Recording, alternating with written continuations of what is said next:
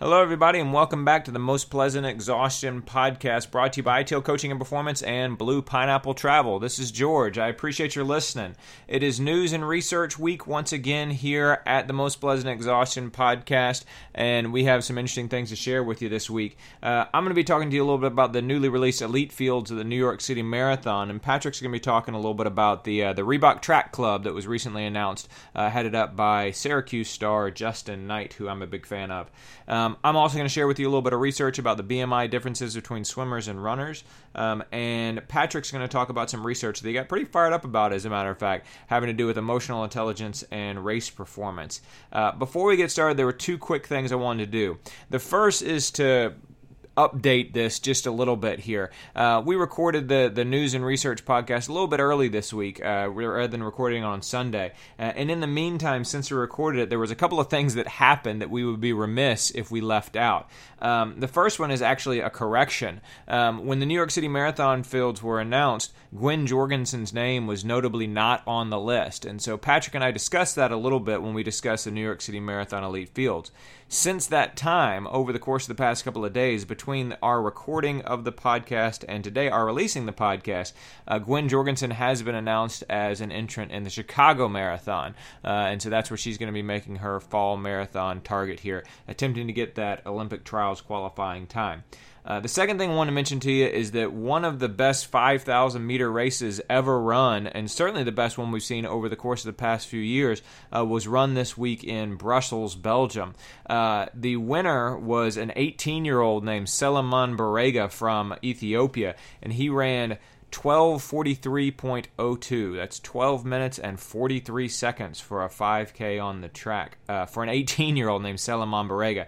Um, now, not only was that a world junior record, uh, of course, uh, it was also the uh, the fourth fastest that anybody has ever run for that distance. And the only three people to have run faster um, are all-time greats, are considered to be some of the, the greatest runners of all time. So he put himself in pretty rarefied country with the company with the uh, fourth fastest time ever run there. Um, but more than that, too, there was actually eight people in that race that ran under thirteen minutes. Um, there was a twelve forty-five, a twelve forty-six, a twelve fifty-five, a twelve fifty-six. Uh, Paul Chelimo from the United States ran his personal best, ran twelve fifty-seven, which I believe was the first time under thirteen minutes for him. Uh, he was a silver medalist in the two thousand sixteen Rio Olympics. Um, A, a Kenyan ran twelve fifty-nine, and another Ethiopian ran twelve fifty-nine as well. Uh, Ben True, who I'm a fan of, and who is the husband of Sarah True, who is a, a professional triathlete some of you might be familiar with as well, he ran thirteen oh four, which is a couple of seconds off of his best, but it's the fastest he's run in a couple of years, and so I was happy to see him doing that well. He's actually begun to focus on the longer distances, so the fact that he can still throw down a thirteen oh four is super, super impressive there. So the Diamond League five thousand meters, men's five thousand meters uh, in Brussels was, was super impressive. Um, the third and fourth things I wanted to make sure I mentioned here um, was that the seventy point three World Championship was going on this weekend down in Port Elizabeth, South Africa, and Nelson Mandela Bay. Uh, and we're going to talk about that in a couple of weeks when we start talking about Kona, but it was a wickedly fast race uh, for the winners and the podium finishers there. And so I encourage you, if you're a fan of pro triathlon or amateur triathlon or Ironman triathlon, long course triathlon, to check out those results. Uh, and then finally, of course, the Vuelta a España is moving now into its second week, the third Grand Tour of the season moving into its second week. And we'll be talking a little bit more about that uh, in a couple of weeks when we come back for a little bit more news and research here. Uh, it's been an interesting race so far, but it's mostly followed the script. So, without further ado, I appreciate your indulging me those corrections and addendums. Let's go ahead and get rolling here with our News and Research Week on the Most Pleasant Exhaustion podcast.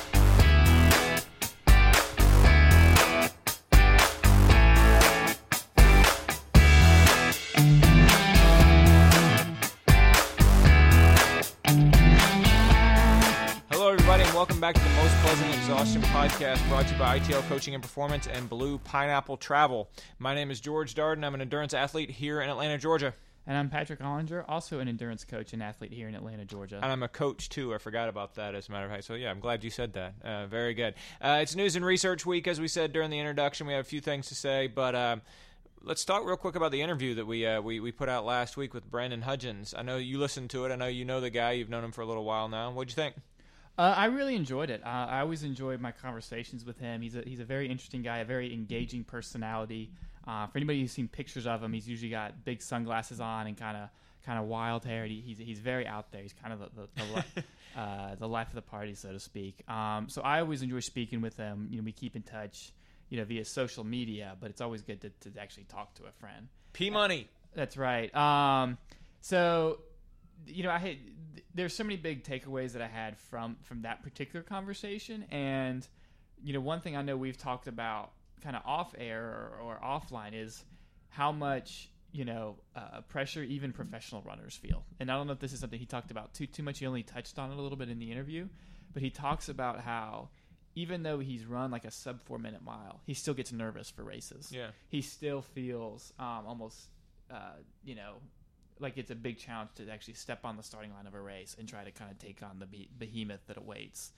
Um, so I, that was pretty interesting. You kind of could see that coming through in different parts of the conversation. Yeah, we we were talking about that when, when we first met, um, mm-hmm. when I first met him last week. So I met him at the, the, the Cameron, mm-hmm. uh, and you introduced him to him. And then, of course, he, he came and, and we had the interview with him. But um, he was talking about how you would think that having stared down death, literally, Yeah. Like, like having to have overcome life and death things and having to deal with like real issues. He said that you would think that that would make him less nervous when he actually goes to the starting line of the race to, to do, you know, four laps here. Uh, and in fact, he said, if anything, it's the opposite. Um, he still gets super nervous and about everything that is to come in a race. So I, I thought that was interesting. And then the other thing that, that kind of stood out to me is how much a community is re- really important. Not Yeah, on so many levels. One, it's important for endurance athletes. I mean, this is not an easy sport. Um, we call it the most pleasant exhaustion, but there's some times where it's not so pleasant. I mean, it's mm-hmm. it, it's a lot of people who are, you know, have, have full-time jobs, full-time responsibilities, family responsibilities, and then to throw on the, the responsibilities of training for a race, it's it's a lot to go through, and especially a lot to go through alone. And he was very kind of clear in outlining why finding a group is very important. And he also talked about that in, in the frame of mind of someone who's maybe suffering from um, a, a chronic illness or, or some kind of other struggle. And to me, the big takeaway takeaway from those two conversations is we all need people, right? No no yeah. man is an island. Um, and, and it, it takes a village to raise a child, but it also takes a village to kind of keep an adult sane, secure, and on the right path. I mean, yeah.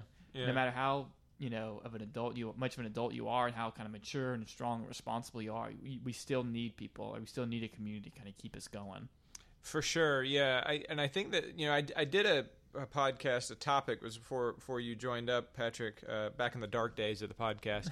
um, but, uh, about, about groups and, and, and that sort of thing. And I think that as I've gotten older, Um, not only have I have I grown to appreciate groups, but I've become more deeply appreciative of the impact that other people have on me, mm-hmm. and and how much I've been influenced by the people that I surround myself with, you know, um, and uh, yeah, I I, I think I think that in the United States we have this real ethic of the individual. Mm-hmm. Um, and all that sort of thing, you know, and, and, and you are the sum of your choices and all that sort of thing. Um, but the people that you surround yourself with or the people that you happen to find yourself with have a really, really profound influence on, on the sort of person that you're ultimately going to be. Um, so, yeah. So, yeah. And, and like in Brandon's case specifically, it's amazing how he talks about meeting Cameron and going for that first run. Yeah. And then kind of having somebody who embodied the love of running mm-hmm. in a way that he used to love the sport. Yeah. And so in a way, I think seeing in human flesh, like this is what it looks like to love the sport again. And I want to be that again. Really yeah. helped. Yeah. Yeah. I, I also appreciate, so that kind of segues into something else I appreciate. I like that story of him being down by, on that road that goes by the river. What's the La Tiaga road or river road or whatever. Anyway, the one that he said that was, it was so aptly named because it was actually a road right by the river. Um, and, and just suddenly having this sort of moment where he's like, oh yeah, I really like this. Yeah. Um, and, and that was after he had spent a lot of times after he had had his painful breakup with running. Um, I think a lot of times, a lot of us have had that, not only about running, not only about, you know, endurance athletics, but about other things, you know, that, that we kind of got away from it. And then something happens and we catch a glimpse of, of why it is that we fell in love with it and really appreciate it in the first place. I like that story a lot. Yeah. Um, yeah. I don't, I don't know if it's always lightning bolts like that for all of us. Um, I don't know if it's always, you know, Paul on the road to Jericho type like that, like that. Um, but I do, I do like that that kind of, I do like that story. Yeah, and, and moments like that almost make you appreciate how much you love running around a dark track or yeah. doing something as silly as going for a run. Yeah. I mean, and, and they come when you least expect them, too. Yeah. I mean, you know, I, I've definitely had moments in races, um, a, a few of which kind of spring to mind, where I'm like, this is, you know, this is awesome. This is why I do this. Um, you know, and, and I may have been completely wrung out, but, but you know, the sound of feet mm-hmm. hitting the ground in a race where you're in the crowd, I, I think it's super cool. Yeah. I've, I've always, I've always loved that sound. Mm-hmm. Um, and, and, I don't get to hear it all the time, yeah. um, but but I, I think it's super fun. I think it's very cool. Um, and it's one thing I, I love about running. Um, yeah, and, and it's moments like that where it's almost hard to explain to people sometimes. Yeah. You know, I, I've had moments where I try to explain how powerful like a run was, and they're mm-hmm. like, "Didn't you just like do the same thing you've done five hundred times this right. year? Like, what's going on here?" Right. Yeah. Yeah, and I, I, I did the I did a run a couple weeks ago. Um, I think I mentioned on here already. I know that you know this, Patrick, but my, my family went to Alaska on a cruise ship, and we we cruised or we sailed in and out of Vancouver. Um, and Vancouver has this gigantic park that's larger than Central Park called Stanley Park, um, and it's named after the same guy the Stanley Cup is named after. Um, and uh, it it's fantastic. Um, and I went on two runs in Stanley Park, one right before we left to go to Alaska and one when we got back. And on the first one, I ran around the seawall, around the outside edge, and it was awesome. And the second one, I ran through the park and like like cut across the park, running up over the hills and all these trails they have in the park. Both of them are fantastic. Um, and, and both of them, I was left with this feeling of, okay, this is why I love this. I'm in a place I've never been before. I'm running in this gorgeous locale. Yeah. Um, and, and I'm really glad that I get to, I, I'm capable of doing this. Yeah. Yeah. Absolutely. Um, well, very cool. Um, let's talk about some news and research, man. It's news and research week once again. So are you going to be first with the news or me? I think you're starting us off. All right. So my news is going to be about the recent announcements of the New York City Marathon Elite Fields. Um, Uh, some of you might have seen that, that they released these over the course of the past couple of weeks. They uh, released kind of the big names, and then they sort of released everybody else. And and undoubtedly, the biggest name that's returning is Shalane Flanagan, yeah. um, the two thousand seventeen champion. Her her race made such a splash. You actually said it was one of your favorite endurance moments of the year last year, didn't you? Absolutely. I mean, yeah. Maybe one of my favorite endurance moments of the last ten years in terms of like seeing the professionals. I mean, She has been had been struggling so long for that big major victory. She finally got it. She got it in New York City. Mm-hmm. She crossed the finish line in a total gifable or memeable moment, um, and, and blurted out exactly what she was thinking. Yeah, yeah. And, and so it was a great moment. It was one that kind of propelled her to run the Boston Marathon, even though I think she was originally going to plan for twenty seventeen New York to be her last. Yeah, well, well, well, she's been kind of saying, like, for the last three or four marathons, she's been saying, this is probably going to be her last one, this is probably going to be her last one. And so then she announced, um, uh, you know, a couple weeks ago, okay, now I'm going to defend my title in, in, in New York. Um, and so... in what was kind of a, you know, a bit of a surprise, but it makes sense if you look at it kind of in a vacuum that, okay, so she won last year, her last marathon in Boston, you know, on that miserable day in Boston didn't go quite the way that she wanted it to. And so she's going to defend her title and try and go out on a high note. Okay, great. Um, you know, it kind of makes sense, but at the same time, I mean, she's been going for a while, man. Um, and so, so we'll see how she does. Hopefully she'll do well. She's going to be joined, speaking of the Boston Marathon in two thousand eighteen, uh, two thousand eighteen Boston Marathon champion Des Linden, Uh, is going to be running as well, um, and so so look forward to seeing them face off against one another. Um, uh, the next great American marathoner, at least I keep waiting for it to happen, Molly Huddle, one of my favorite uh, mm-hmm. uh, American women runners, is, is is going to be taking part as well. And I look forward to seeing how she does. She does. Hopefully, she'll be having her big uh, big breakthrough race. Um, but there's a lot of other people as well. Um, Mary Keitany, um, she won two thousand fourteen, two thousand fifteen, and two thousand sixteen in New York. Um, and so she had a three-race streak going and was looking for her fourth win in a row when she got beaten by Shalane Flanagan last year. She's going to be back, um, and so she's going to be looking to, to reclaim her crown. Um, and then the two thousand eighteen London Marathon champion Vivian Chariot also is going to be there. Um, so, so again, kind of putting it together, that means the two thousand fourteen, fifteen, sixteen, seventeen New York champ, the two thousand eighteen Boston champ, and the two thousand eighteen London champ are all going to be there. Um, You know, ten Olympians and three Abbott World Marathon Majors race champions are going to be there. Um, you know, add to that mix, you have the reigning uh, World Half Marathon champion, uh, Netsanet Gudeta, is going to be there. Um, uh, Mamito Daska, who finished third in New York City last year, is going to be there. So all three podium finishers from last year are going to be there. Um, uh, I mentioned Molly Huddle already. Uh, the runner-up from Boston this year, Sarah Sellers, she's going to be there. Uh, the runner-up from two thousand sixteen, Sarah Kipiego, is going to be there. Uh, the two thousand seventeen New York City uh, Marathon fifth-place finisher, Ali Kiefer, is going to be there. Um, uh, notable absence. Mm-hmm. Gwen Jorgensen's not going to be there. Oh, yeah, yeah, yeah. Real upset about that. Not, um, but but no, she's not. I mean, uh, she hasn't announced what her fall marathon is going to be. Presumably, she's going to be doing a fall marathon. My bet is that she's going to be going to California National Marathon in Sacramento. Um, you know, that fast course in December that that, that she's going to be joining you. Yeah, I'll see um, her there. Yeah, so um, so th- that that's my bet because um, as uh, one of the listeners and that I coach pointed out to me this week. For all her talk of, of winning marathon gold in the Olympics in twenty twenty, she doesn't even have an Olympic trials qualifier at this point. Um, and so so she's going to need to qualify for the Olympic trials before she actually wins the Olympic trials and then goes on to win the Olympic Games. Um, and so so since C I M is a pretty quick course and they'll have some pretty fast people out there, and she likes championship races, you know, and it's it's the U S championship again, so she'll probably want to go out there and try and uh, try and compete for that, that U S championship. So that's where I'm guessing she's going to be. Um But anyway, back to New York. Uh, super stacked women's field here. Um, yeah, so so excited to see the way that's going to turn out. Uh, also mentioned Tatiana McFadden uh, from the United States, uh, wheelchair racer. Uh, she's going to be going for her sixth title in the wheelchair division at the uh, the New York City Marathon. Um, and uh, she's won the Peachtree Road Race several times, I know as well, probably six or seven times at the Peachtree Road Race too. Yeah. Um, the race is on uh, Sunday, November fourth, by the way. It's a couple weeks, two, three weeks before uh, before Thanksgiving. Then over on the men's side.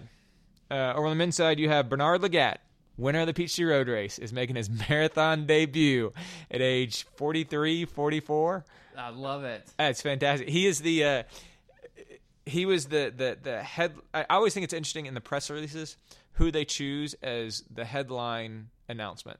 Do you know what I'm saying? And so Shalane Flanagan obviously was a headliner of this one, along with um, with Mary Keitany. I mean, you know, they've won the fast past four New York City marathons. Of course, they should be.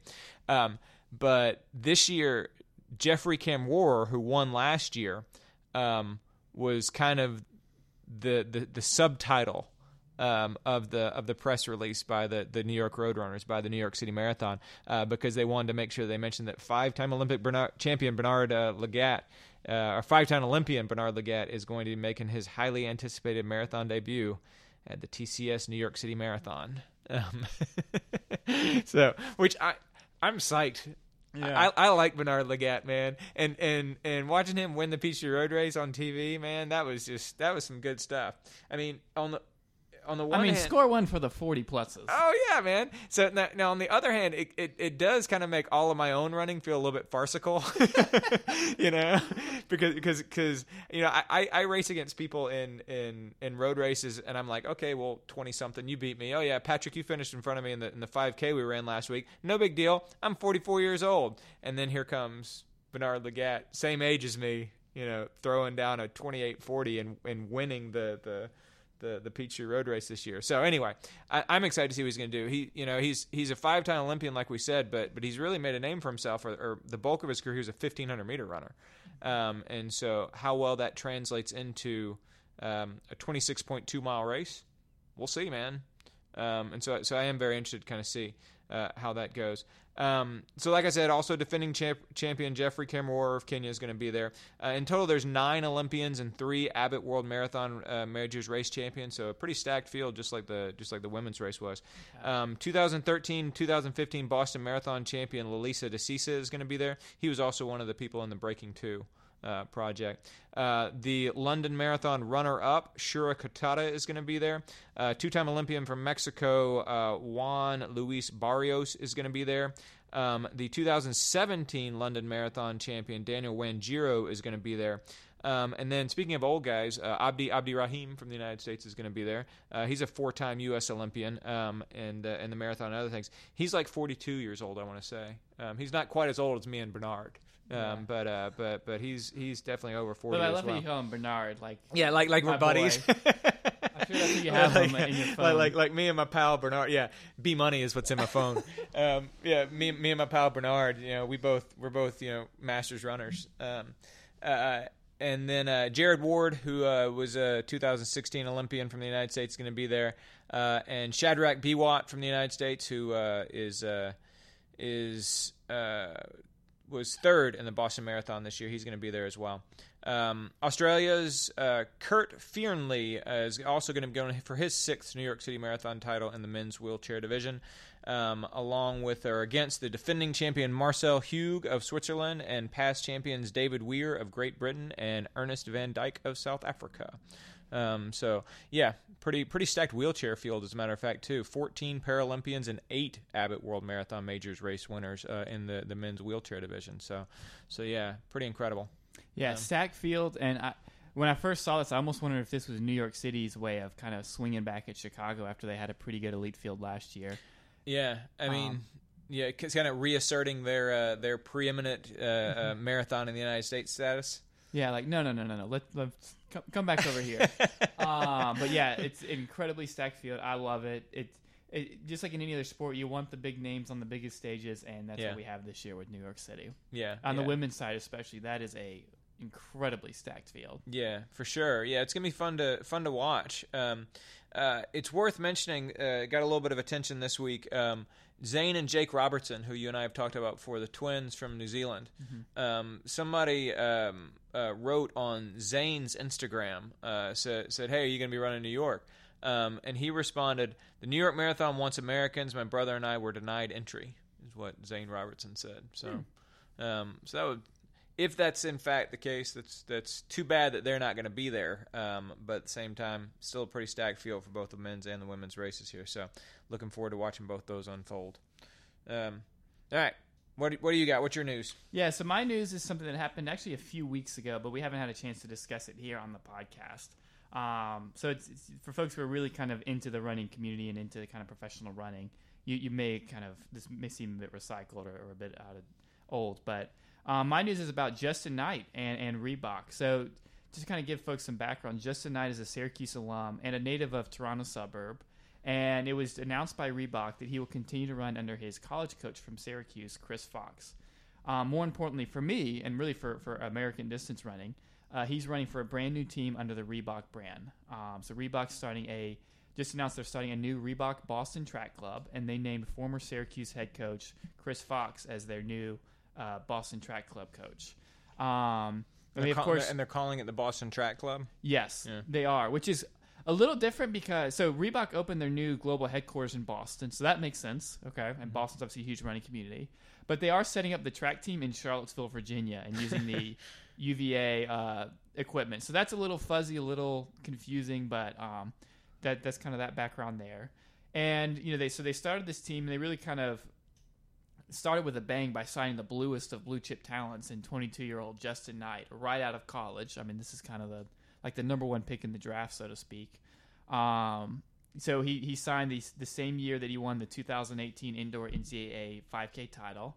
Um, Justyn Knight's a pretty interesting story because he's a guy who started out playing basketball in high school, um, came into came into college running, and he claims he only ran about thirty miles a week or so in high school, which is like less than what we prescribe most of our just recreational runners. So, I mean, he was a very low end uh, in terms of the mileage rate and kind of the amount of training he was putting in.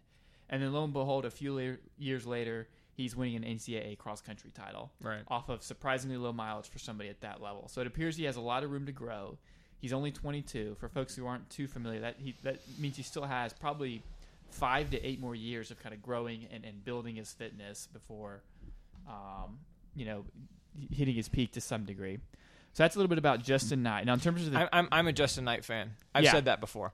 I, I, I like Justyn Knight, uh, Canadian runner, and and I, I got to watch him run at the A C C Championships a couple of years ago um, uh, when it was at Georgia Tech. Mm-hmm. Uh, he won the five thousand meters. Um, uh, yeah, I'm a fan, and so I'm excited about this. I think it's cool that Reebok's building a team around him, essentially. Yeah, he's one of the few college runners I've really followed for a few years. Yeah, the rest you kind of see like on you see him on the heat sheet in the championships. You're like, oh, I'll. Sure, we'll we'll fall for this one race, but he's the one that's kind of stood out year after year. Yeah. Um, so he, it's great to see that, that he was able to, to sign with Reebok. And it, I imagine him him signing with, with Reebok and with Chris specifically means that they've had a good working relationship. Yeah. So that's good to know that he's not searching, right? Right, right. You know, it's it's better to, to have the job you like, so to speak, or to have the boss you like than kind of being in, in a state of flux. Right. Um, in terms of the team themselves, uh, Reebok's, some of their big main competitors will be Nike's Bauman Track Club and Oregon Project, uh, the Brooks Beast, uh, Hoka's one uh, New York, New Jersey, New York uh, Track Club, and I'll even throw in Atlanta's own Mizuno Atlanta Track Club Elite Team. I mean, we're really starting to build up kind of repertoire of, of elite uh, track clubs here in, in the States to kind of build up a, a pipeline of talent and really kind of build that, that elite talent.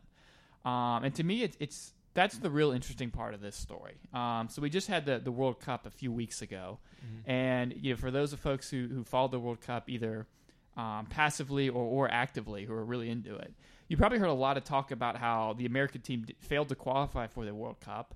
And there's a lot of speculation about kind of the infrastructure in place in American soccer, right? And a lot of folks were asking, how could a country with, with our size, our kind of amount of human capital, our passion for sports, and our capital, our, our amount of money, not qualify for a World Cup? And, you know, a lot of the discussion came back to kind of our country's ability to train and develop young and promising players. And we face a lot of the same issues here in running, in the running community, um, sure. where there's a lot of money in this country. There's a lot of athletic talent in this country, but it hasn't always translated onto victories on the world stage in recent history. Now, that's not to say we should win everything that's in soccer or in track and field or in long distance running, but there does seem to be a bit of a gap in terms of what, what we have accomplished in, in recent years and, and where we potentially could be. So it's it's great to see another company invest in young talent and develop a team here in the States. Um, You know, it's it's. You've always said, you know, I think you, you have a line like the more fifteen minute five Kers we have, the more fourteen minute five Kers we have, right on down the line. Absolutely.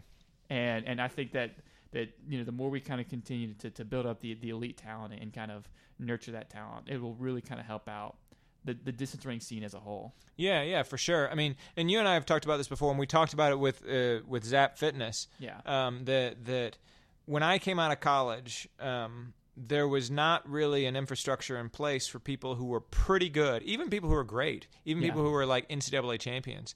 Um, there was not really an infrastructure in place that would help them get from where they were to being Olympic level runners. Where they were as a twenty-two-year-old college yeah, graduate. Yeah, right. so so you know, twenty-two-year-old college graduates end up winning stuff, and then uh, and they, they win everything in sight, and then over the course of the next three or four years, they need to do a lot of really good, high-quality, healthy, consistent training in order to be able to compete at the world level, and there was just not something in place to help that happen.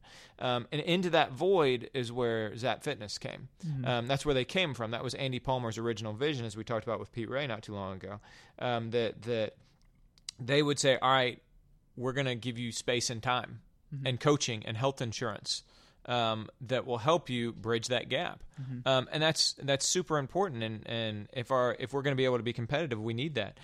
And so so it's good. I agree with you. It's good that that to to be getting another group in there to do that, if for no other reason, I, because it means that more people who are in that upper one tenth of one percent um, coming out of college, coming out of the college system, which is so well supported.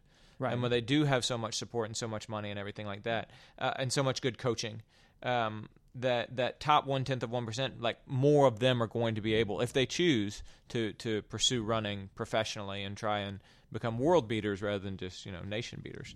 Um, so, yeah. yeah, I'm excited about that. Absolutely. I mean, it, it, it takes a village to raise a child, and it takes an infrastructure to develop an elite athlete. Right? That doesn't happen in a vacuum. This um, is the this is the second week in a row you have said it takes a village to... to Or wait, did you say it in both of them today? I just want to say that. I, I don't recall. I may have just said in passing off air. I, I can't remember, but uh, it's clear it's clearly words you live by. um, exactly, because you know. Um, but we want more athletes to have a chance to develop, you know, after college. As you mm-hmm. mentioned, Pete Ray said on this podcast a few months ago that one of his goals was to give more talent, more opportunities to nurture that talent, mm-hmm. and to give, and more specifically too, to give a red chip talent that chance to develop after college. Mm-hmm. I mean.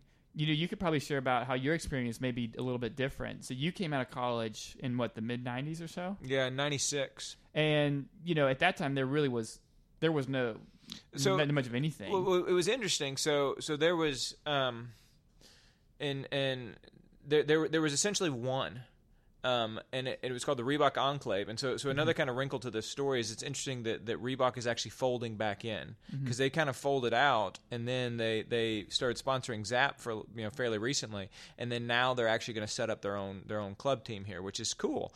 Um, but the, yeah, the Reebok Enclave, which was based in in Washington D C, um, and it was. Um, Uh, it was coached by Jim Gagliano, who was mm-hmm. the Georgetown coach, um, and the, the the primary athletes that were that were in it were a guy named Steve Holman, who had been a fifteen hundred meter runner at uh, at Georgetown, and one Rich Kenah, um, yeah. who is now the head of of the the, the Atlanta, um, track, Atlanta Club. Track Club. Yeah, thank you, um, and uh, and fellow twin dad, um, and uh, it's it's funny because I actually worked in Washington D C that first year out. Um, so I worked for the Olympics my when, as soon as I was graduated, and then got a job working for Senator Sam Nunn in Washington, D C. And so my college coach called up Jim Gagliano and said, hey, there's this guy in, in Washington, D C. He's looking for a group of people to run with. Can you can you run with him? And so and he's like, yeah, sure. And so I actually went to a few of the workouts with the uh, with the Enclave.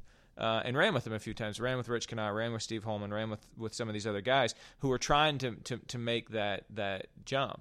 Um, and Rich was ultimately successful. Uh, you know, Rich ended up becoming a medalist um, at the World Championships in the eight hundred, which is, you know, fantastic. He ended up going to the Olympic Games. Um, and and for me, it, it, it never really happened because I think um, what, what I realized in the short time, in the couple of months that I trained with them, was that, that because I had a full-time job and because nobody that I worked with in the senator's office knew a thing about running and about what it entailed and all that sort of thing, and because in order to run the right amount, I'd have to get up super early, stay up all day, and then run late. Like that sort of – I mean, um, and the two just for me just weren't compatible. Yeah. Um, and so I think the big takeaway from my own experience is thinking about um, – that if you want to be able to make that big jump to the next level, you can't be working a full-time job at the same time. Yeah. You know, if if you're trying to run one hundred miles a week, one hundred thirty miles a week, um, you know, a whole lot more. Intense um, miles too. Not, yeah, not so much yeah, and miles. do work. Yeah, exactly, and do workouts and everything else. Um, you're gonna have a really hard time working a full-time job and doing that at the same time. Um, it, it it was too much for me. Now I look back on it and I wonder sometimes, you know, thinking about all the different responsibilities I juggle now.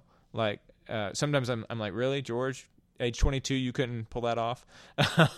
um, but, but, but no, I don't think I could have. I think if I could have, I would have. Yeah. Um, and, and, um, I think it's very, very hard to try and say, hey, you need to get your career launched, your professional non-running career launched at the same time that you're trying to take your running career to the next level. I, I, I think you can't do the, both those things at the same time. No. Whether, are- whether you're George Darden or Justyn Knight or whoever. Yeah, those those goals are just too incompatible. Yeah. Um, and there's almost no way to streamline any efficiencies. I mean, yeah. You know, anytime you put towards one, you're not putting towards the yeah. other. Whether yeah. Sleep, running, nutrition. Right. You know. All, yeah. All no. Kinds of things. No way. There's like I couldn't run to work. Right. You know, or I couldn't run. I mean, there's I couldn't make that happen. You know, that right. just wasn't happening because you know my job and my running were not compatible with one another.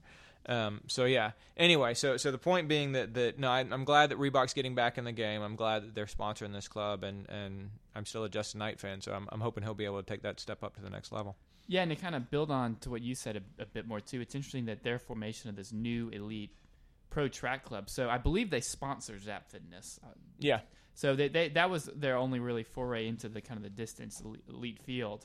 But more specifically, they made huge cuts to their running program from like two thousand nine through two thousand thirteen. Right. And they just gutted it. I mean, they right. were almost like the gene that just comes in and cuts everyone. Um, you know, so aside from that sponsorship of, of Zap Fitness, they had been out of the professional running game for, for a while. Yeah. Um, and, and now they kind of come back and, and decide to to kind of reinvest there. Yeah. And, and so it's interesting. And I got to say, too, where that... And that's, really, and that's good That's good for running. That's good for, for the shoe industry. That's good for everybody. So that's... Yeah, and that's what I was going to say, too, is where that affects kind of everyday athletes like you and me who are not maybe going for the, the Olympics or anything of that nature, is that the C E O of Reebok came out recently and said that his goal is to make Reebok the best fitness company in the world. And up until three or four years ago, uh, he said, you know, we didn't really have a strong presence of running because we didn't know it was that important. We know that we didn't know that market was there.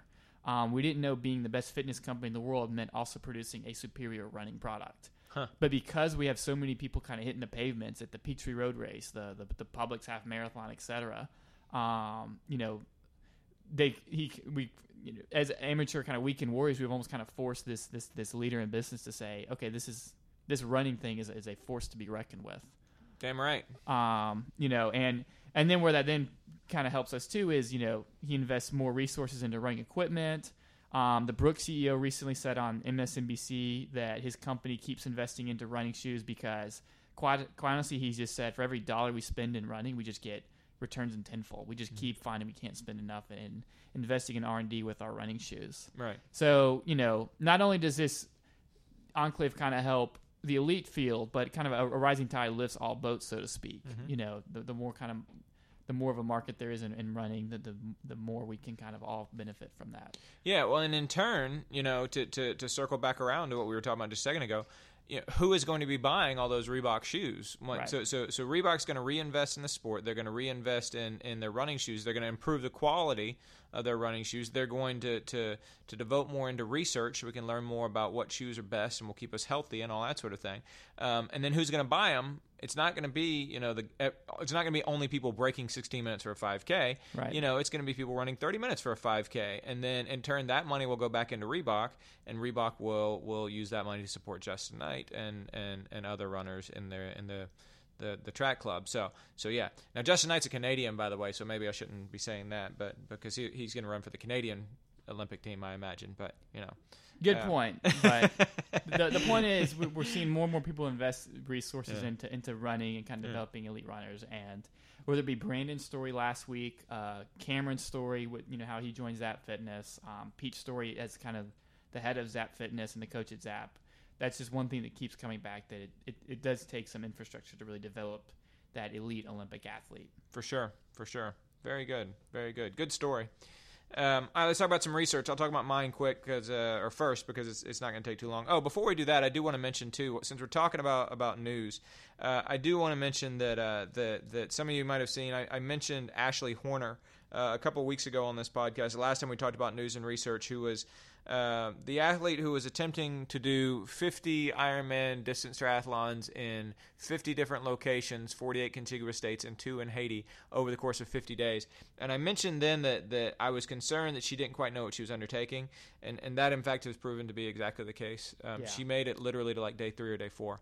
Um, and, and just didn't really quite know what she was getting into. Um, had a really hard time and D N F'd on day three. Um, and, uh, and then came back and said, I'm ready for day four. And her coach ended up saying, no, this is too much for you, and ended up bailing on her. Um, and, uh, she's now kind of, uh, approached Instagram and that sort of thing a little bit more humbly, and has said, all right, I still want to do this. I still want to raise money for, for, uh, the orphanage in, in Haiti that, that she's raising money for. Um, she says she still wants to do fifteen, fifty iron distance triathlons, but, but has given up on the, the, over the course of fifty days and all that sort of thing. So, um, so kudos to her for continuing to, to, To, to go after that goal and continue to try and raise money. Um, and, of course, kudos to her for, for, you know, taking a little bit more humble approach this second time around. Yeah. You know, um, I do think I, I do, do think I read somewhere that she actually is signing up for uh, for an Ironman-branded triathlon, um, and, and so she will actually do one, you know, that's measured and with other competitors there and all that sort of thing. Um, and then on a similar note, too, we're going to have a, a preview episode for for the Ironman World Championships here in, in a few weeks here. Um, they're in October. Um, but it was released, or it was announced this week that, that two people that, that might not have been expected to compete were going to be competing. One is Tim Don. Um, Tim Don, who we've talked about on the show before, uh, was hit by a car last year um, while while in Kona preparing to race in Kona. Um, and so it, it was was hit by a car and, and was pretty seriously injured, uh, broke uh, broke his neck, um, and then he wore a halo uh, on it, around his head for a couple of months, which was more painful because they literally screw it into your skull, uh, but it helped heal it more quickly. Uh, and he was able to get back to racing. Um, he ran the Boston Marathon this year, um, and uh, he has been extended a bid to, to compete in the Ironman World Championships this year, which is great. And then also, speaking of cyclists getting run over by cars and Ironmans in Kona, uh, during Ironman World Championship last year in Kona, uh, a, a triathlete named Matt Russell was hit by a car during the race and was severely injured. Um, and uh, he was, it was just announced yesterday, the day before, that he's been extended a bid to compete this year. Um, so glad that both of them are going to be competing in, in Kona after having uh, not great experiences in Kona in two thousand seventeen. Yeah.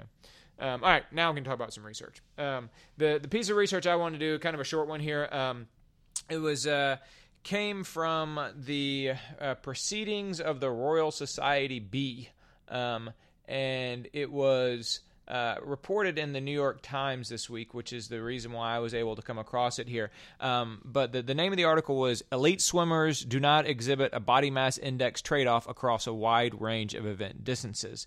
Uh, and what the researchers did in this uh, study is they took a bunch of publicly available biometric data um, from two thousand twelve Olympic athletes, be they runners or swimmers, um, and they compared it. Um, and what they found was that there was a big difference between the body mass indexes of runners, um, which you would expect, right? Um, so elite- and by runners, they're talking about like sprinters, yeah, yeah, yeah, marathoners. Yeah, thank you for that. Yeah, across, across the spectrum of runners. And so what they found was an inverse relationship. The shorter your distance got, the higher your body mass index was. Right. Hence us running the marathon. Right, exactly, yeah. Um, and then the longer it was, of course, the, the slighter your body mass index is. Now, for those of you who don't know body mass index or B M I, it's basically a number between like fifteen and, and thirty. Yeah. Um, and and it's it's based on dividing um, your height and your weight. Um, and so they found that that, that uh, distance runners were of slighter build, whereas um, uh, sprinters tended to be heavier. Um, but interestingly, and this is where, where the study actually came in, uh, they found that across all swimming event distances, from the fifty-meter sprint to the ten thousand-meter uh, open-water swim, which is a two-hour event, so a twenty-second event all the way up to a two-hour event, swimmers' body mass indexes converge on a single optimal number um, in men's and women's events, in marked contrast with the strong inverse relationship between B M I and event distance found in runners. Um, and so... Um, This relationship held true whether the swimmers were tall or whether they were short, whether they were uh, male or female, all that sort of thing. Um, there was a slight difference between the males' B M Is and the females' B M Is, but uh, the point is is that that regardless of the event length and regardless of the physiological systems that the swimmers needed in order to be able to compete, they had very uh, similar B M Is, mm-hmm. very similar builds. Um, the men, by the way, were about twenty-three and the women were about twenty-one. Okay. Um, yeah, for as, as far as B M I goes. Um, so that's like a muscular... Yeah, yeah, because they're super muscular. Yeah. Yeah, which, you know, uh, twenty-three is actually uh, considered normal, like yeah. in the normal range. Um, um, but most people aren't as heavily muscled as swimmers would be. Right. Um, and so uh, so they concluded, quote, "The absence of a speed-endurance trade-off in the body proportions of swimmers indicates a fundamental difference in the design pressures and performance capability in terrestrial versus aquatic environments," unquote. Terrestrial. Yeah, I love that. Yeah, we we need to, to, to change the name of the podcast to Terrestrial Endurance Pursuits or something like that. Yeah. So um, That's uh, a word like... I, I could just imagine someone be like, all right, well, take a drink if they use the word terrestrial. Right, right, exactly. um, but uh, but but yeah, so I, I thought that was fascinating. So so regardless of, of whether you're uh, thin or, or, or less thin, whether you're tall or short, um, you still can be successful in swimming. Mm-hmm. Um, so so, sw- so swimmers, they have very similar B M Is, but they have very, very different bodies from one another. Yeah. Um, Which makes sense because it's more about efficiency and how much water you can pull, more yeah, so than like yeah. stride length. But it's interesting though that that that it would be the same for the sprint as it would be for the for the, the marathon, effectively. Yeah. That that's what's kind of fascinating. Yeah, um, is you would think that that there would be something specific, but and maybe there is, and maybe that's just not captured by B M I. Um, but but yeah, swimmers tend to tend to be built similar to one another, whether they're sprinters or marathoners. Not so in track. no, no, no, no, no. Not at all. Um, tell us about your research. All right, so I, I kind of teased this one in our last news and research uh, episode. But this one, um, so a recent paper with, from three psychologists in Italy explored the links between emotional intelligence and half-marathon performance. Uh, and I'll just start off by saying this is a study I had a lot of issues with, which I'll go into, which is why I wanted to talk about it here because I want you know our listeners to... I don't want our listeners to read this and then just kind of take it at face value. I would like to kind of present my point, kind of counterpoints to kind of some of the things that are said, said in this study. So a recent paper from three psychologists in Italy explored the links between emotional intelligence and half marathon performance. Now, for those of you who don't know, emotional intelligence is the ability to recognize and control one's emotions. That's what it's defined as. Um, so it's really kind of a test of awareness and regulation, right? Are you aware of your emotions, and are you able to regulate them? And the researchers wanted to know if those who were better at recognizing and regulating their emotions ran faster races. Hmm. Okay? So the study took two hundred thirty-seven runners at a half marathon in Italy and had them fill out a questionnaire called the Trait Emotional Intelligence Short Form the day before race. So it's a survey, right? It's a, a survey to assess their emotional intelligence. And but it's but it's it's probably a pretty pretty well established survey, right? You, you said it's an instrument. What's it called? Uh, Trait Emotional Intelligence Short Form. So that's actually part of my problems with this study. Right, they right. haven't decided. They have not found a good tool to to uh, measure emotional intelligence. Right. So so so so maybe their tool for measuring E Q or, or emotional intelligence was a little bit off. Keep going. Correct. So for, so for those of you who are not familiar with, with this test specifically, um, it's pretty simple. Um, the participant is asked to agree or disagree with statements like, on the whole, I'm able to deal with stress. And then you rate on a scale of one to seven, agree or disagree. Okay. Uh, I'm able to find ways to control my emotions when I want to. Rate on a scale of one to seven. It's all, so it's all, it's also a self-assessment, which is problematic. Exactly. Yeah, yeah. So self-assessments are problematic because people tend to answer them in the ways that they like to think of themselves as opposed to the way that they actually are. Um, but anyway, keep going. Yes, and that's – so yeah, we are just hitting on some of my points. My yeah, bad, like my it, bad. Yeah. I, I don't and, and for those of you – no, no, I'm, I'm glad. So but also for those of you who may not be familiar, George is actually – I mean, you are a – Research, you're an academic. Yeah. I mean, you are a college professor. Right. So I, is, I, I teach about emotional intelligence. This and, is what you do. E D U C twenty-one thirty. Um, so – the researchers did go on to find that runners who finished further up in the race, or you know, further up in place, um, did indeed score higher on the emotional intelligence test. So they use that to conclude that emotional intelligence is correlated with faster race performances. Uh, okay, so first of all, I want to start off with, with what I think is the most important issue or point I have. Well, did, well, f- first of all, did they did they say anything more about the mechanism by which emotional intelligence would lead to better race times? Yes. And so I'm, I'm I'm scrolling down. I'm, all right, all right, my bad. So they state a quote: "During the long, long no, excuse me, during the long, lonely middle miles of a race, you make a thousand micro decisions about whether to press on or ease up. Right. These decisions are mostly invisible to everyone else, but collectively they are the difference between a good race and a bad one." Okay, that and was so, kind of their. And so, and so they they figure that people that have good emotional intelligence are better at those so-called micro decisions. Correct. Okay. Um, so that's, I'll, I'll ponder that while I'll quit interrupting you. I'll, I'll think about that while you're talking. I, yeah, we'll get, we'll get back to that one. Cause I, we'll start with what I feel like is the most important issues I have, and then we'll kind of drill more and more, and then that'll lead to maybe a discussion in terms of what we want to actually kind of take away from this. Mm-hmm. So first and foremost, the issue, the very first issue I had was that, um, I've always found it interesting that when they judge emotional intelligence based on a self-assessment survey, they don't control for social desirability bias. Right. For those of you who don't know, social desirability bias is the tendency of a survey respondent to respond to survey questions in such a way that they think will be viewed favorably by others. Right. Right? So it can come in two forms. It can come in over-reporting socially desirable behaviors, or it can come in the form of under-reporting undesirable behaviors. Right. Right? Um, so... Uh, or in more colloquial terms, it's overreporting how awesome you are and re- underreporting how terrible you actually are to like people you're closest with. Right. Um. And, right. It, and and and so consider consider for example that nobody, even racist people, don't think they're racist. So and let you me know? say this and, too. And so so if you try and do a if you try and do a survey where you say how racist are you on a scale from one to ten. Pretty much everybody is going to give themselves a one, yeah. Right? Um, even if you are like, you know, the Grand Vizier of the Ku Klux Klan, you're going to be giving yourself a one because because in the United States in two thousand eighteen, it is socially desirable to be not a racist, right? Which is good, by the way. Yeah, and so I, I also backtrack too. I'll tell you, I actually published a paper when I was in academia about social desirability. Oh, bias.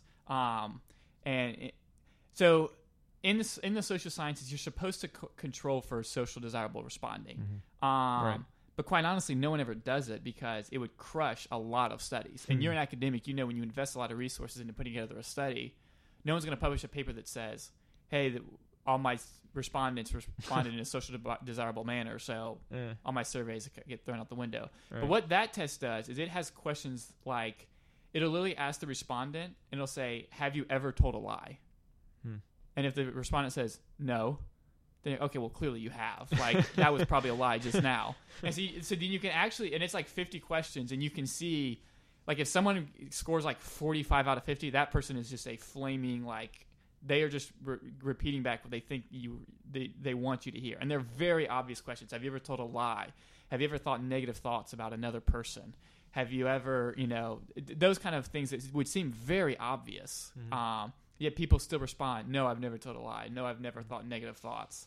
And so then you're supposed to kind of rate the responder based on how much they are responding in a socially desirable manner and use that to kind right. of control for the right. study. Um, and to give you some background, kind of to provide you some context, I actually published a study that found that it, attachment theory was largely controlled by social desirable responding. For those of you who don't know, that states that the security of your relationship with your parents as a child is very predictive of your secu- the security with which you approach close friendships and remote romantic relationships, mm-hmm. stable home, stable relationships later in life. Mm-hmm. However, most of the attachment studies are s- simply asked participants, usually college students in the professor's class, hey, how close were you with your parents when you were a kid? You know, and that's how they kind of deal with it. Um, and so I was kind of very familiar with this concept of people responding in, in a very socially desirable way. And I just thought they really needed to control for that in this particular study mm. because I, I just think that's something in, in any self-assessment, it, that's that's something you always need to control for. Mm-hmm. Um, and especially one when you're asking maybe competitors right before a race, mm-hmm. right? Because I think that's something where uh, people are going to respond in a way that's probably very um, – connected to their their physical fitness, right? So for example, if you ask somebody who is very well trained and very well prepared for the race, are you able to control your emotions? They're probably thinking, yeah, I'm pretty good at controlling my emotions right now, because maybe they're not they're a bit more confident in their fitness or what the training they put into it. Hmm. Yes, somebody who's maybe hasn't put in the training or, or they've had some injuries or they have a cold or something or some other anxieties, okay. they may be saying, I don't know, right now I'm pretty nervous. You know, so that's... Okay, I see what you're saying. So so you're saying that the, the via the training process, via getting ready for the race, you might actually increase your score on the particular E Q Correct. Instrument that they're using to evaluate your emotional intelligence. Correct. Uh, and so, so, so, so, so better prepared people are going to score higher, ergo they're going to appear as if they have higher emotional intelligence. The faster runners are going to appear as if they have higher emotional intelligence, Correct. When in fact they don't have a higher emotional intelligence, they just train better. Right. Okay. So th- that's a second point. So my first point was they didn't control for social desirability, and I okay. think that's a disaster. I mean, I think you obviously need to on any self-reporting survey. Mm-hmm. Um, second is I think physical fitness, the situ- or to speak more broadly, the situation with which you you measure emotional intelligence is very different, right? If you were to give me this survey right before stepping in a boxing match with Mike Tyson, you better believe I will not be able to control my emotions. Um, there will be anxiety and fear out the wazoo. uh, you asked me those same questions right before the neighborhood five K. Yeah, I'm doing pretty good right now. Yeah. Um, you know, the other thing I always thought about is when you're assessing somebody's ability to control their emotions, like that's a bit of a loaded question and entirely dependent on the situation. For example, I am not able to control my emotions when the Falcons blow a twenty-five point lead. You in, may, in you may be, yeah, you may be very because you're not a, a huge fan. Um, no, I watched that and that was pretty depressing. Yeah. But the point is, it depends on what you care about, right? Where you're, if if if, yeah. it, if you're talking about something you care about, heck yeah, you're not going to be able to control your emotions, um, or maybe not give it a seven.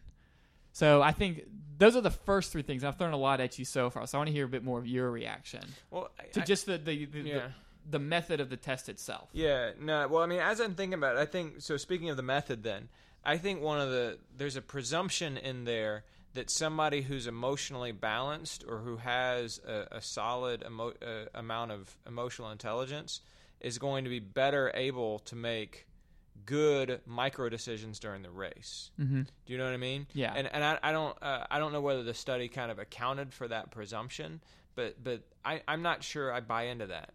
Yeah. Um. That that somebody who's more emo- like I, I don't I don't see I, I don't totally understand what the link is between good micro decisions during those lonely middle miles of the race and emotional intelligence. I don't I don't understand the link there. Right, and it, so and I'll go kind of one step further. They they talk about thousands of micro decisions. Yeah. Have you ever run a race where you made a thousand micro decisions? Maybe not I'm oversimplifying, but I'm like, not not. A th- I mean, I I do think that there's a lot. You kind of just get in the zone. I, I, I do think there's a lot of thinking that goes on. Now that I mean, um, there's certainly some. Yeah, but go ahead.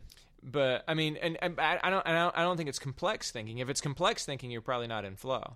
yeah. Um, you know, it's it's it's usually pretty pretty simple stuff. But I mean, you there know, are not many complex thoughts going through my head. Period. So. You know, the, the the last race I ran was the Cameron Bean five K, and if I and if I reflect on that and I think about, oh, okay, that first mile, I went through the first mile too slow, and I'm looking at this guy up in front of me, and I'm gonna, do I pass him or do I do I hang behind him? You know, what do I do here? You know, thinking about that that hill, that last hill that was coming up. You know, that's what, I do think there was kind of a lot in my in my head, and I and I was happy with the race I ran, um, but I don't I don't understand or I don't totally under, know whether because because I do I, I think I do have good emotional intelligence. I don't necessarily know that, or I don't necessarily have faith that my emotional intelligence had some, anything to do with my making the right decisions. Yeah, like so so so so I, I went ahead and moved past this guy after sitting on his shoulder for a quarter mile. Um, and I needed to sit on his shoulder because we were moving pretty fast, and then he started to slow up, and so I went on by him.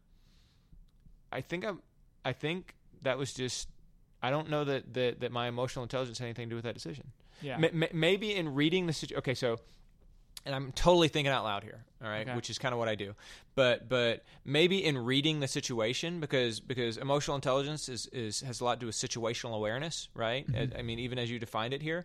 Um, and so, so maybe, you know, being able to read the situation and sort of see the race unfolding and watch those pieces happen. I mean, maybe, maybe there's some sort of correlation there, not causation, but correlation. Um, you know, when, when I, when I was a bike racer, all right, to, to kind of go in a different direction with this conversation, when I was a bike racer, bike racing is very heavily, your success in bike racing is very heavily influenced by the way the race unfolds. Yeah. Um, and it was funny because uh, there were there were several races where I would be trying to get a result for myself or get a result for my teammate, and I'd be up in the front of the pack, up in front of the peloton, doing things and making things happen and chasing down breaks and and then setting up my teammate so he could then kind of ride off the front and all that sort of thing. And then when my job was done, I would fade back into the pack, and nobody in, that was sitting in the pack just sort of riding along, following the wheels, would know what was going on in the front. And I'd be like, how do you not, have you not been paying attention? Yeah. And maybe they were paying attention. They just didn't have the situational awareness because they don't have the emotional intelligence. Do you know what I mean? Yeah. So I, I don't know. I mean, I'm, I'm thinking out loud trying to figure out that, that link between micro decisions and emotional intelligence. Yeah. And I would also say there's a, there's a difference between running a race and cycling, because cycling, there's drafting. And yeah. It's, it's a yeah. very, you really can switch gears in, in, in cycling. Yeah. I don't feel like you switch gears that much in running. You're right. Yeah. I agree with you on that. Um, and, and, and one could argue that, that say at the Olympic level, like in, in specifically in an Olympic race, um, where, where it matters to win, not to, to get a time, that, that it is kind of more like a cycling race where there's tactics and surges and all that sort yeah. of thing. Right. And so, so maybe that, but that's not who they were. They, they weren't, they weren't measuring the, the, you know, twenty-five competitors in the men's ten thousand meters in right. the two thousand sixteen Olympics. They were measuring people in an Italian half marathon. Right. You know, of all different ability levels, most of whom were probably not trying to win the race. Right. I mean, to me, my, my honest, when I first read this, before I kind of started to actually write down the thoughts and dig into like the, the method of the test, is I just couldn't help but think this is wishful thinking. Hmm. You know, that, oh, if I just can control my emotions better, then, then I'll race better. Uh, but it really, you got to you gotta make the, the, the, the changes on the physical level. Now, what I will say, too, is, and I don't think they stated this in the study, or at least I didn't see it, there could be some... certainly some connection between this emotional intelligence, which I'm still even dub- dubious that that's even a real thing, considering we still haven't really found a real test that that is valid and reliable. That, I think it's real. Um, but I do think there's something to be said for, you know, maybe emotional intelligence is more important during training than it is during racing. Okay. Um, but even then, you know, for example, I have to kind of be aware of my emotions just long enough to get up, get out of bed, and make it to the coffee machine, right? I have to manage my negative emotions until I get my coffee, and even that's you know, not some huge process. Um, and we talk about all the time that, you know, one of the goals of, of I T L and, and of this podcast is to kind of say that the goal of training isn't to make it as difficult as possible. It's to make it as easy as possible. So you're not having to use a great deal of emotional intelligence and willpower and resilience. You're trying to kind of create a, an atmosphere or, or a, a lifestyle that, you know, makes it so you're not having to dig quite as deep into that, those reserves. Mm-hmm. Yeah. Interesting. Um, interesting. So, and then, and then a, a, a few more notes too. Um, so, uh, there was a correlation of zero point zero two between, di- which is very, very low between yeah, it's low. distance run per week and finish time. And factors like age and gender were not considered in the model. So I was, you know, maybe I don't understand statistics well enough, but that alone was enough to make me cry Bolshevik. Well, yeah, no. So so what you just said is that there was only a zero point two correlation between how much people run and what their finishing time was? zero point zero two. Yeah, no, that's and and yeah, that's very low. So yeah, that's that's exceedingly low. Yeah, zero point zero two. Correct. Yeah, no, that's that's that's that, that's virtually non-existent. Yeah. Yeah. So yeah. All that is to say is I know this this study got a lot of uh, publicity, kind of made the rounds around, like, I think Runner's World, um, et cetera. And I saw it and was just like, hold the phone. Like, I got some issues here. Um, and I think to, to, to kind of continue the discussion, I think the other issue I had with it is I'm not sure I liked the idea of linking emotional intelligence and athletic performance, so to speak, mm-hmm. because, I mean, I, I know this is kind of taking a, a step further, but like I could not have gone to you and said, hey, George, the reason I beat you in the Chicago Marathon is not because you had a torn Achilles. It's because I'm more emotionally intelligent than you. Um, I just, I kind of have a bit of a, a, a gag reflex when I hear us connecting um, some traits with with athletic performance, just because you, you kind of get, get, get lectured from, like, football coaches that, like, football is, like, you know, a game of character. Same with, you get the same lecture from basketball coaches, baseball coaches, et cetera. And if you're the one on the outside looking in from a physique perspective, you're kind of like, well. yeah, yeah. At the same time, I mean, I agree with you, of course. But but at the same time, I mean, you know, one of the emergent themes, not only on this podcast, but also in the in the literature, is about the link between the brain and the and the, and the body. So, mm-hmm. um, so yeah, I, and I and I think that's it was in that context, I think, that they actually conducted this study. Yeah, is that they said they said, all right, well, well, there's there's a link between the brain and the body, and, and we're learning more and more, and we're believing more and more that that what's in your head is going to determine what you're able to do with your legs. Great. Um, and so, so let's measure specifically emotional intelligence and see whether that manifests itself in faster race times. Um, and so I, I, I think it's good that they did that. I think that, and I can understand what their motivation was to do it. Um, but yeah, I, you definitely should not make the mistake of going so far to say, well, it's all in your head and you just have to want it. Right. Um, because that's, that's not how it works either. Right. And, and I think to kind of, to, to continue to, I think there's, I, I would have liked it more if it said something like people who complete marathons have shown maybe greater emotional intelligence, or it kind of gave a bit more credence to, hey, this is a really difficult task. If you complete it, you've really accomplished something, mm-hmm. as opposed to like measuring among people who are already out there and sweating and kind of putting yeah. in the training, et cetera. Yeah. yeah. Yeah. Very good. Interesting study, man. I appreciate it. And, and, and, and definitely worth taking a look at. Like you said, it's popped up in a couple of headlines and it's been it's been tweeted more than once, and so so I'm glad that you uh glad that you brought it to us. um I think that does it, right? I think that that's it for today. All right, very good. We appreciate you joining us, everybody. Thanks, Patrick, for being here. Thanks, George, always a pleasure.